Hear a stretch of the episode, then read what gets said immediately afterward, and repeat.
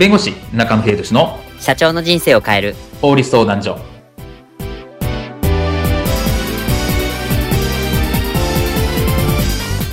こんにちは弁護士の中野秀俊です。こんにちはアシスタントの堀内隆です。この番組は IT 専門の弁護士中野秀俊がこれはすぐに使える法律主に企業法務の知識を分かりやすくそしてちょっとコミカルにお伝えする番組です。よろしくお願いいたします。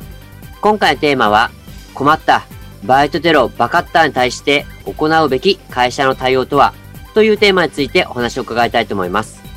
まあ巷でよくあるこのバイトによるこの不適切な動画投稿。まあ、本年も大手飲食店で発生いたしまして、まあ、炎上騒ぎになりました。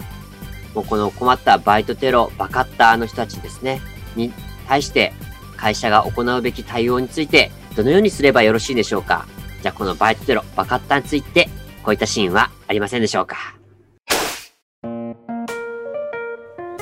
社長、大変です。ツイッターにうちの工場での写真投稿がアップされていまして、炎上してます。何どこだそれ。社長、これです。うわ、うちの製品じゃないか。いいねが1万。リツイートが5000超えとる。ちょ、ちょ、お前、有名人じゃん。いやいやいや、社長、そういう問題じゃないです。これ、投稿者はドイツだ。えっと、アカウント名は、オランダ、父さん555と書いてあります。いや、ギャグじゃねえよな。って、おい、アカウントじゃなくて誰だと聞いてるんだ？えっ、と、この様相から見て、おそらく工場勤務の馬田くんかと。馬田だとのれ馬田。よし。今度は俺が100万円狙ったぞ対抗すんなよ今回のテーマは、困ったバイトテロ、バカッターに対して行うべき会社の対応とはについてお話を伺います。まあ、あの、本当あの、アルバイトによるこのテロ、まあ、バカッターによるこの不適切な動画の投稿ですね。まあ、これ、本当になくならないですよね。そうですね。本当に毎年とかもう毎シーズンあるみたいな形のイメージですよね。ですよね。で、今年もあの、大手飲食店で、ちょっとあの、不適切動画が、こう、炎上騒ぎになりまして、ちょっと大変な騒ぎになったんですけど、実際これ、投稿されてしまった会社にとってはすごくダメージが大きいですよね。そうですね。あの、まあ、本当にこういうバイトテロみたいな、まあ、バカッターみたいに言われたりしますけど、不適切動画が出るとですね、本当に企業壊滅的なイメージダウンになります。で、あとはその、やっぱり投稿した本人もですね、個人情報を特定されて、はい、結構その後大変な人生を送ってるとかっていうのが出たりするので、やっぱネット上に出てしまうとですね、まあ、誰も得しないというか、当たり前なんですけど、はい。まあ、損害賠償も請求される可能性もありますし、はい。当然ですが、犯罪行為なので、こう不適切動画を上げるっていうのがですね。お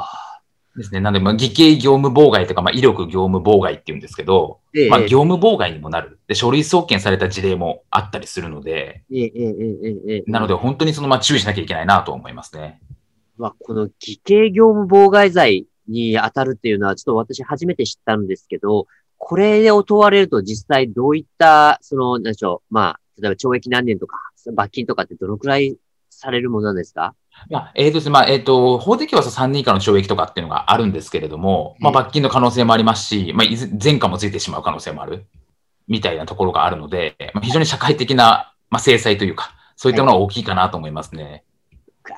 怖いですよね。これ、あの、実際、業務妨害されて、どこでしたっけ？東京都内で、あの、潰されてしまった蕎麦屋さんもあったぐらいですからね。そうですね。あの、店側もやっぱりそれ潰れてしまう。あの、大手の企業だったらともかくですね、個人の店とかはそれだけで潰れてしまったりとかっていう事例もあるので、うんうん。ここは結構厳しいですよね。ですね。まあ、携帯、スマホ一つあれば、まあ誰でもその投稿ができるというのは、まあ、便利な反面、そういった、まあ、リスクというのを抱えてしまっているというのは、やっぱり企業にとっても、すごく大きな、まあ、リスクになるかなというふうに思います。はい、で、えっ、ー、と、じゃあ実際、こういったこのバイトテロとか、このバカッターの対応、まあ、あの、この、まずは未然に防ぐというところが大事だと思うんですけど、まあ、企業として、まあ、取り組むべき、えー、ことっていうのはどういったことがあるんでしょうか？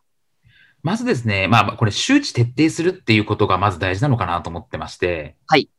ある企業とかではその SNS で会社情報のまあ、あの、発信をしないとかっていう誓約書を書かせてるところがあるんですね。はいはいはいはい。で、もちろんこれがどこまでの効果があるかっていうのは人それぞれあると思うんですけど、うん。ただやっぱり、あの、周知徹底させるってことは大事かなと思っていて、はい。なので、まあ、個人情報、あの、会社の個人情報だとか、うんまあ、有名人のプライバシー情報とか、はいまあ、そういったものを書き込まないとかっていうこととか、まあ、書き込む場合は正確な情報を書けとか、こういった情報は書かないでね、書いてね、みたいな、まあ、うんそういう線引きみたいなものはきちっとする必要があるかなと思いますね。ああ、もうそういったことをもうちゃんと誓約書として書いてもらうっていうところなんですね。そうですね。まあ、これ誓約書を破った時にもちろん効果があるっていう面も当然あるんですけど、はいまあ、やっぱりやらな、やらせないっていうのがすごく大事だと思うんで、ああ、なるほど、なるほど。まず会社としてこういうことをあのしないように誓ってくださいっていうふうに、まあ約束を取り交わすっていうところはまず大事ですよね。そうですね。なので、その従業員の方とかにちゃんと分かってもらうっていう、認識してもらうってことが大事かなと思うので、うんうんうんまあ、そこについては誓約書を書かせるっていうのはありかなと思いますね。はい。あと、この、よくは、あの、このね、ブログとかツイッターとかフェイスブックとか、そう各種 SNS という時で、でやっぱこう投稿してしまう、それでも投稿してしまうっていうことって、まあ、あるのかなっていうふうに思うんですけど、こういった場合ってどういうふうにこう、なんだ会社として未然に防ぐためにやっておいた方がよろしいんでしょうか？あと、あとその就業規則への明記っていうのもあるかなと思っていて、はい。はい、例えばその、そういう SNS とかの投稿によって会社の損害を与えましたみたいな時は、まあ、懲戒処分下しますよっていうところ、まあ、これも周知徹底のところもありますし、うんまあ、万が一やられてしまった場合は迅速に社内処分ができるようにする。まあ、他の従業員の影響もあるので、うんっていうところをするために就業規則に明記しておくっていうのはあるかなと思いますね。まあそうですよね。あの、そこのあたりもしっかりこう規則としてあり、あって、かつ、まあ誓約書として、まあ約束、約束を取り交わしましょうっていうところを、まあきちっと、まあ事前にえステップを踏んでいくっていうところが大事なんですね。そうですね。まあ、あと会社によってはガイドラインとか SNS ポリシーみたいな形で、はい事前に事細かく決めてるところもあったりするので、あまあ、会社と、そういうような、まあ、細かい、まあ、ガイドラインみたいなところ、会社としてこういう、まあ、例えば政治的な発言はやめてくださいとか、宗教的な発言はやめてくださいみたいなところとかっていうところをお定めていたりとか。はい。で、あとはその、例えば、えっと、インスタグラムのストーリーとか。はい。とか、LINE のそのプライベートのメッセージ？これは OK だろうみたいな考えた方もいらっしゃるんですけどうん、そこから漏れるっていう可能性も十分考えられるので、ああ、そうですね。あの、今年その、ね、大手飲食店での投稿って、確かインスタグラムのストーリーか、LINE のプライベートメッセージ、どちらかだったと思うんですけど、あの、要は、1対1だからとか、消えるからバレないだろうとかっていうのから、こう漏れてしまったんですよね。そうですね。なので、もうネットに情報を出した時点で、やっぱそれが切り取られて拡散される可能性があるっていうのははい、認識していかなきゃいけないですし、会社としてもそこは認識させなきゃいけないっていうところはあるので、まあ、インターネットの情報を出す上で、会社として気をつけるべきことみたいなことをまとめて、それやっぱり社員にやっぱり周知設定させるってことが大事かなと思います。あそうですよね。これ具体例を出して、もう本当にこういうことがありました。こういうリスクが絶対あるので、必ず、えっ、と、これはやめましょうとかっていうのを、もう具体例を出して、もう分かってもらうっていうことに越したことはなさそうですね。そうですね。まあ、それじゃあそれを徹底的にやっていくしかないっていう形かなと思います。はい。まあ、なので、まあ、未然に防ぐっていうところと、まあ、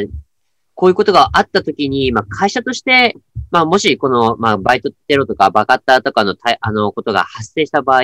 まあ、会社として、まあ、どのように最後、対応した方がよろしいでしょうかまあ、ここはどこまでやるかっていうところだと思うんですけれども、はいえっと、例えばその、対対消費者っていうんですかね。はいに対しては会社として、まあ、謝罪をしたりしたり、どういう対応をするのか。はい。いうところは迅速に打ち出す必要があるので、それは事前に決めておく必要があると思います。あものが出た場合に、こういうふうに、かかプレスはこういうふうにリリースをして、で、えー消費者に対してはこういう案内文を出すとか。で、これスピード勝負なので、どんどんどんどんか拡散されていくので、そこは、は決めといた方がいいかなとも思いますね。あで、あとはもちろんその、やった社員に対してどういう処分をするか。これやっぱり他の社員との手前もあるのでええ、ここもやっぱり事前に決めておくっていうことが大切かなと思います。そうですね。これはもう本当にスピード勝負っていうのはまさにおっしゃる通りで、どんどんどんどんあの、拡散していきますからね、本当に。怖いですよね、本当に。そうですね。だから企業としては迅速にちゃんとこういうの対応したっていうところ、そこで逆に評価が上がったりとかっていう可能性もあるので、ただ間違うと本当に致命的になる可能性があるので、はい。そこは事前にやっぱり決めておくっていうのは大事かなと思いますね。今回の弁護士中野秀俊の社長の人生を変える法律相談所はお役に立てていただけましたでしょうか？企業活動において気がつかないうちに違法になっていることやちょっとした法律の知識があれば一気に打開できるそんな法律のエッセンスをご紹介していきますのでこの番組をフォローいいねをお願いいたします。よろしくお願いいたします。ではまた次回をお楽しみに。ありがとうございました。ではまた